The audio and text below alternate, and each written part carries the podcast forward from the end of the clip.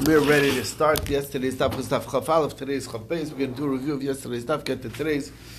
We have in mind that our learning should be a schus for for Shleim for Yitzchak Ben Reitzel, Hadas Basranya, Amy Basfora, uh, Michal Aviv Bas Yehudis, Sarah Bas and all else who need a refuah.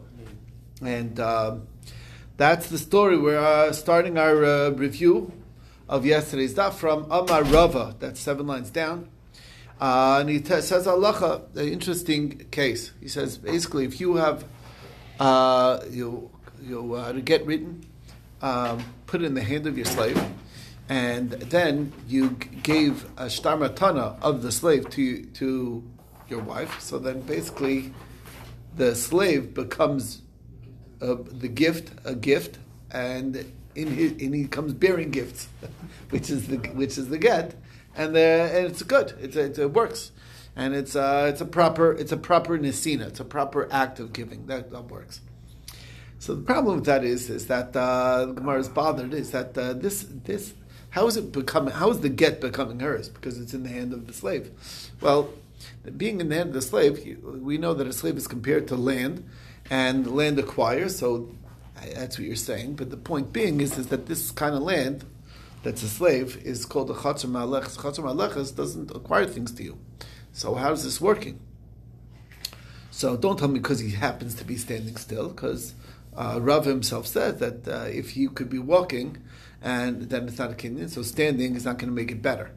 And the answer is, is that the only way this works is if the slave is actually um, immobilized. He's tied down, so he can't move. So then, uh, whatever is in, on his body would be acquired to her, and that's the only way that the gift of the slave, accru- you know, comes to her with the, with, with the comes with the get. Another case is uh, Does the value? Sorry, quick question. I forgot to ask yesterday. Does the value of the slave can it count towards the ketubah payment? You would have to say it. That's what it sounds But to like we did with, with the gold. Yeah, right. Same, you have to speak it out. You can have to speak it out. I think so. It doesn't. It doesn't talk about that. But next case was a case where he was doing. He wrote a get, put it in his own property. Then he gifted the property with a shtar matana to his to his wife, and then it, works also, and it's a good divorce. And uh, we need to speak both out because if you say the case of the Aved, you might think it's only true by an Aved, but not by a Chatzar. And the reason why is because the Chatzar, maybe we should make a Gzera that because it's so similar when you put it in your own Chatzar and then it becomes her Chatzar, that is an act of Nasina because you are gifting the field and it comes hers with that gifting. It's being given to her. But when it's uh, when you, might be able to might think that you could put it in anybody else's chatzar, and when she acquires the chatzar, it becomes hers, and that's a big problem because your nesina was to a chatzar that's not hers, so you didn't give it, and maybe and you're not giving the land that the, the other guy is, so it doesn't work. That's why you might make a decree on that. And if you just say that did by the chatzar, you might say that maybe an eved who happens to be tied is not good enough because what if he's not tied? You might think that would work. So maybe we should make a gzer kamashlan that we don't make it as long as the conditions are right. Um, we allow it. Next, we said is um, Abai asked a question on this whole din of chatzar. He says, uh, how can you work this system with a gifting scenario now? Because there's one requirement of every gift: the recipient of gift cannot be forced to receive a gift. You can't make him accept a gift if he doesn't want to accept it. Okay, that's the that's a basic principle. And we know that a get has the ability to be given whether she likes it or not. That you can give it balkarka. So when you put it in her hand, and since chatzar is learned from yad, so in yad you can put it in her hand regardless whether she wants to receive it or not. Once it's placed in her hand, she is automatically divorced. Same thing over here. So the Gemara says, uh, so why? So why by the chatzar? where it only works in this chutzner system when she's accepting it willfully. So how's that? How's that? How's this? How's this valid? So the Gemara says that. I mean, that's that's the kasha. So the Gemara says that maybe you could say, uh, Rav, Rav Barashi yes, wait a second. You could. I mean, what about a shlich la Kabbalah? Everyone knows that a woman has the ability to hire a higher uh, shlich la Kabbalah, not higher, even a point a shlich to receive it on her behalf and that works. Obviously, that only works willfully. She expresses her desire that this messenger receive it on her behalf. It's a willful thing, and still it's valid. So, so you see that it, it, it can happen in a willful way. So the Gemara says that's not where, where, where it's only willing, which only where she's willing. So the Gemara says, first of all, that has nothing to do with our topic because that's shlichus is learned from a different pasuk. It's not learned out from yad, and if it's learned out from yad, it has to have both capacities that a yad has. So that's one problem. And problem number two is, is that even shlichus, the Kabbalah, has a has a potential of being balkarcha because a father is also a recipient on behalf of his daughter who's a ketana, and he can receive it even against her will. So it does at least have a case of balkarcha which doesn't exist by this time by the matana scenario of the chatzar, and their question remains. Brings us to the next topic, which was the olashol zayis. That was the lead case, and then we moved on to the hand of the slave and the horn of the cow. Uh, get written on the hand of the slave and get written on the horn of the cow, and you give the entire slave the entire cow. So the question is, the hand of the slave, I get, you can't cut off the hand. That doesn't make any sense, obviously. But the horn of the cow, why would you have to give the whole cow? Just cut it off and give that. That's the question. So, um, uh, so, so the answer is, and it's an interesting answer, is that the pasuk says v'chasav v'nasan. It can't be mechusar except for ksiva and nesina. That's all that's missing: the writing and the giving. And here it's missing the ksiva, ktsitza, and nesina. Since there's a stage in between, between the writing and the giving that you have to do, you have to cut it. That is what creates a problem, and that's why it's no good unless you give the whole cow. Then it's every then there's no break in between. Okay. Rabbi Yosef Galili says that you can do it on either Balichaim or Ochlim. Okay, that's you can't write a get, um, right? Uh, when I said this over last night, you know, no, uh, you know, people want a creative way to give a get, like a birthday cake. You write the get on the cake and present it to your wife. Like, no, not going to work. Why not? Because not on ochel. That's Rabbi Yosef Glili doesn't accept that idea. So the question is, what's a pshan Rabbi Yosef Glili? Because the, the safe it says um, safer, uh, sefer krisos, and maybe it should have to be the properties of a proper sefer, a parchment. So, but then it says which includes other ways as well. However he writes it. So it's uh, what is sefer teaching us?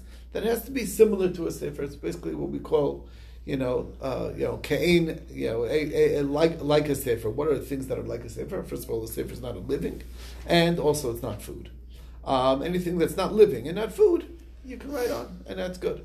What are the Rabbanan who disagree and they say it works with these other things? What do they use the word sefer for? The sefer is teaching us a different thing altogether, and that's because the pasuk doesn't say v'chasavla sefer, which means that it's specifically it's just sefer. Sefer means sipur dvarim. It means what you're writing.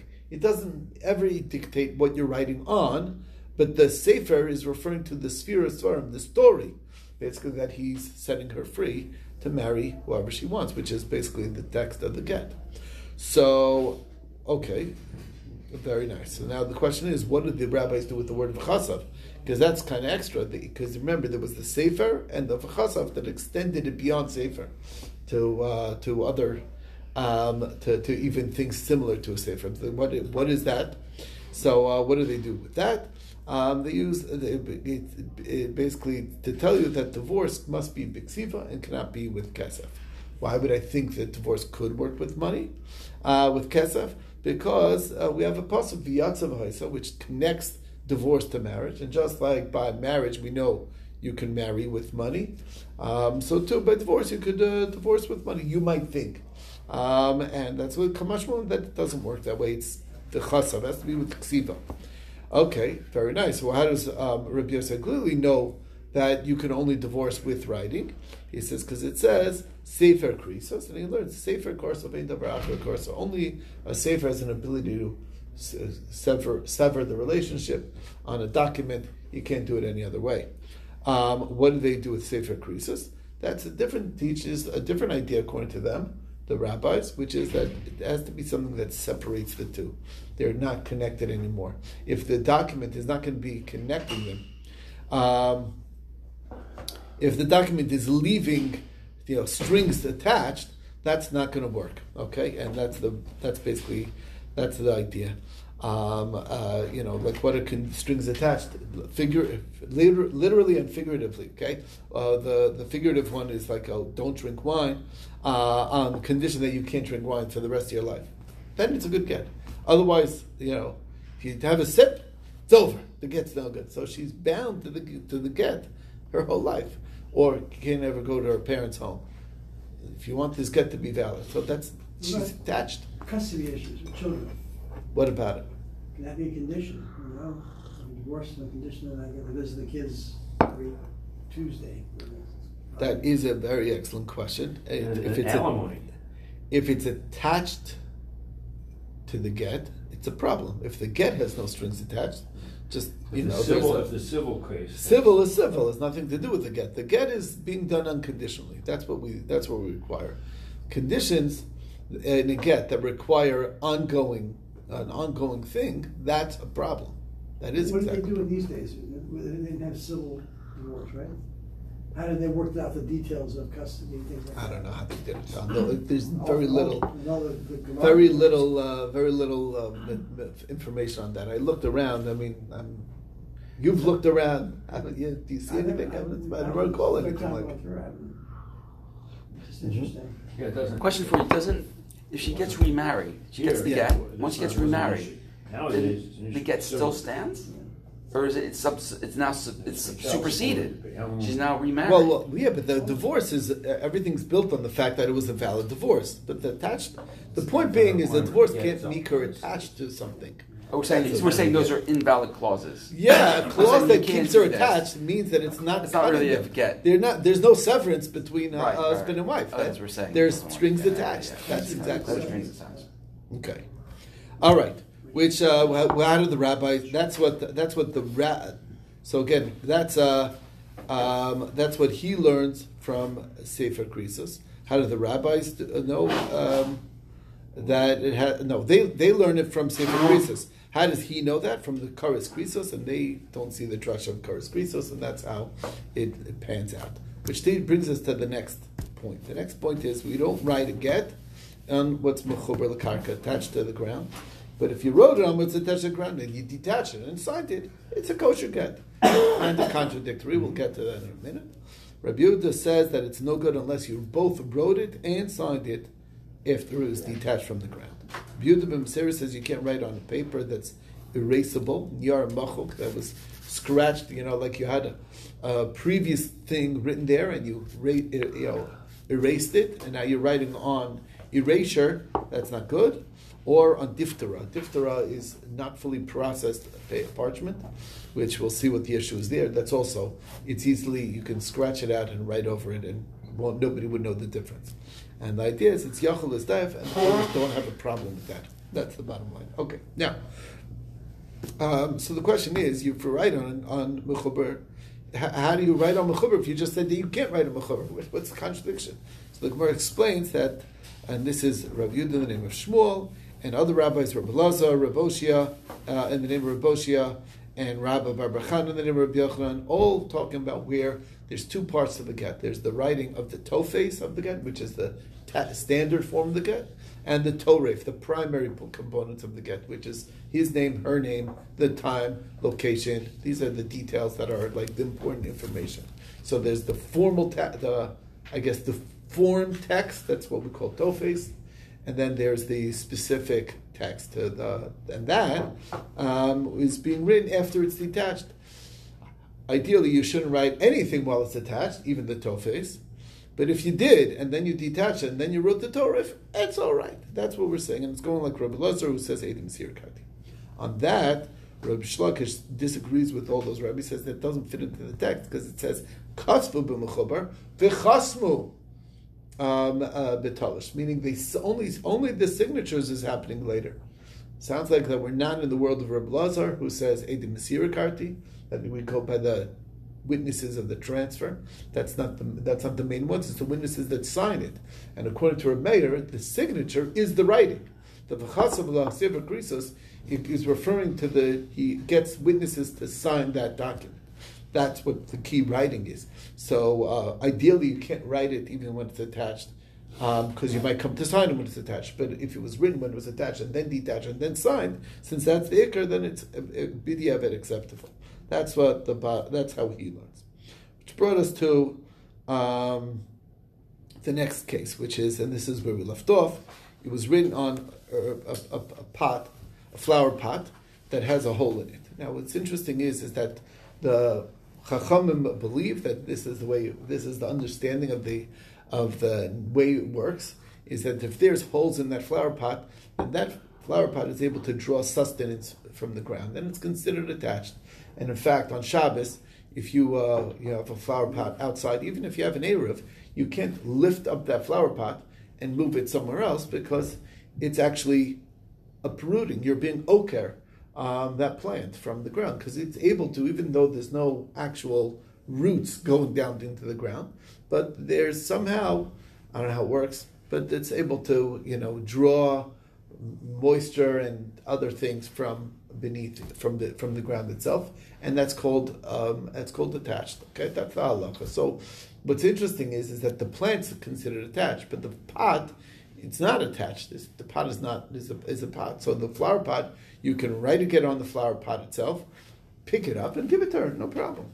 Even though even the plant itself, the Gemara says, Rabbi says that it's machlok. Abaye says it's kosher if you write on the leaf, and Rava says it's it's possible. Abaye says it's kosher because you just pick up the plant and bring it to her, even if it's considered halachically an akira. But bottom line is, it didn't take a separate stage. You just handing it over, so it's not a problem. And uh, but uh, according to Rava, it's possible because you might come to cut the leaf instead of picking up the whole thing, and that's why it's an issue. And that is where we left off yesterday, and we'll take it from here.